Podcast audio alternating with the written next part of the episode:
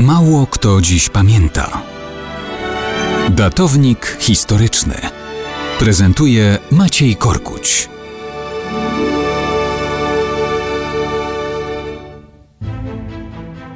Mało kto dziś pamięta, że na początku lutego 1354 roku w Akwizgranie na niemiecką królową została koronowana prawnuczka Władysława Łokietka Anna Świdnicka.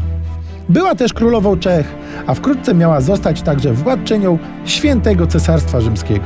Było tak. Córka Władysława Łokietka, Kunegunda, czyli rodzona siostra Kazimierza Wielkiego, wyszła za śląskiego piasta Bernarda Świdnickiego.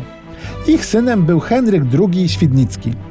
On i jego starszy brat Bolko II Mały byli jednymi z ostatnich niezależnych od nikogo piastów śląskich.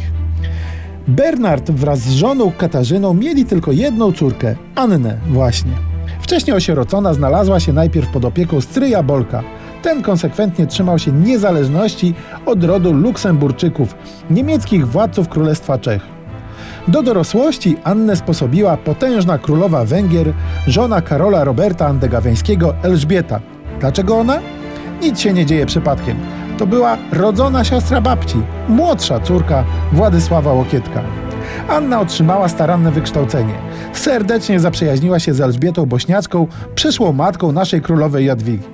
Hm, no tak, jesteśmy już w takim miejscu, że niektórzy z Państwa mogą się w tym wszystkim pogubić. Kto tutaj jest kim? Tak czy siak, znowu na horyzoncie pojawili się niemieccy Luksemburgowie. Król Czech, Karol Luksemburski, miał chrapkę na to, aby w końcu doprowadzić do przejęcia przez ród zwierzchności nad ostatnimi niezależnymi księstwami na Śląsku. Dogadał więc z Borkiem Świdnickim oddanie ręki Anny jego synowi Wacławowi. Proste? Nieproste. Syn umarł, ale i żona Karola też zmarła. Więc wiekowy już, bo 37-letni Karol Luksemburczyk sam poślubił 14-letnią wówczas Annę. W ten sposób przejął księstwo świdnicko-jaworskie. Z nim Anna zasiadła na tronie czeskim, później niemieckim, a na koniec i rzymskim cesarskim. Czy była w tym wszystkim szczęśliwa? Oto jest pytanie. Akurat na rocznicę koronacji w Akwizgranie.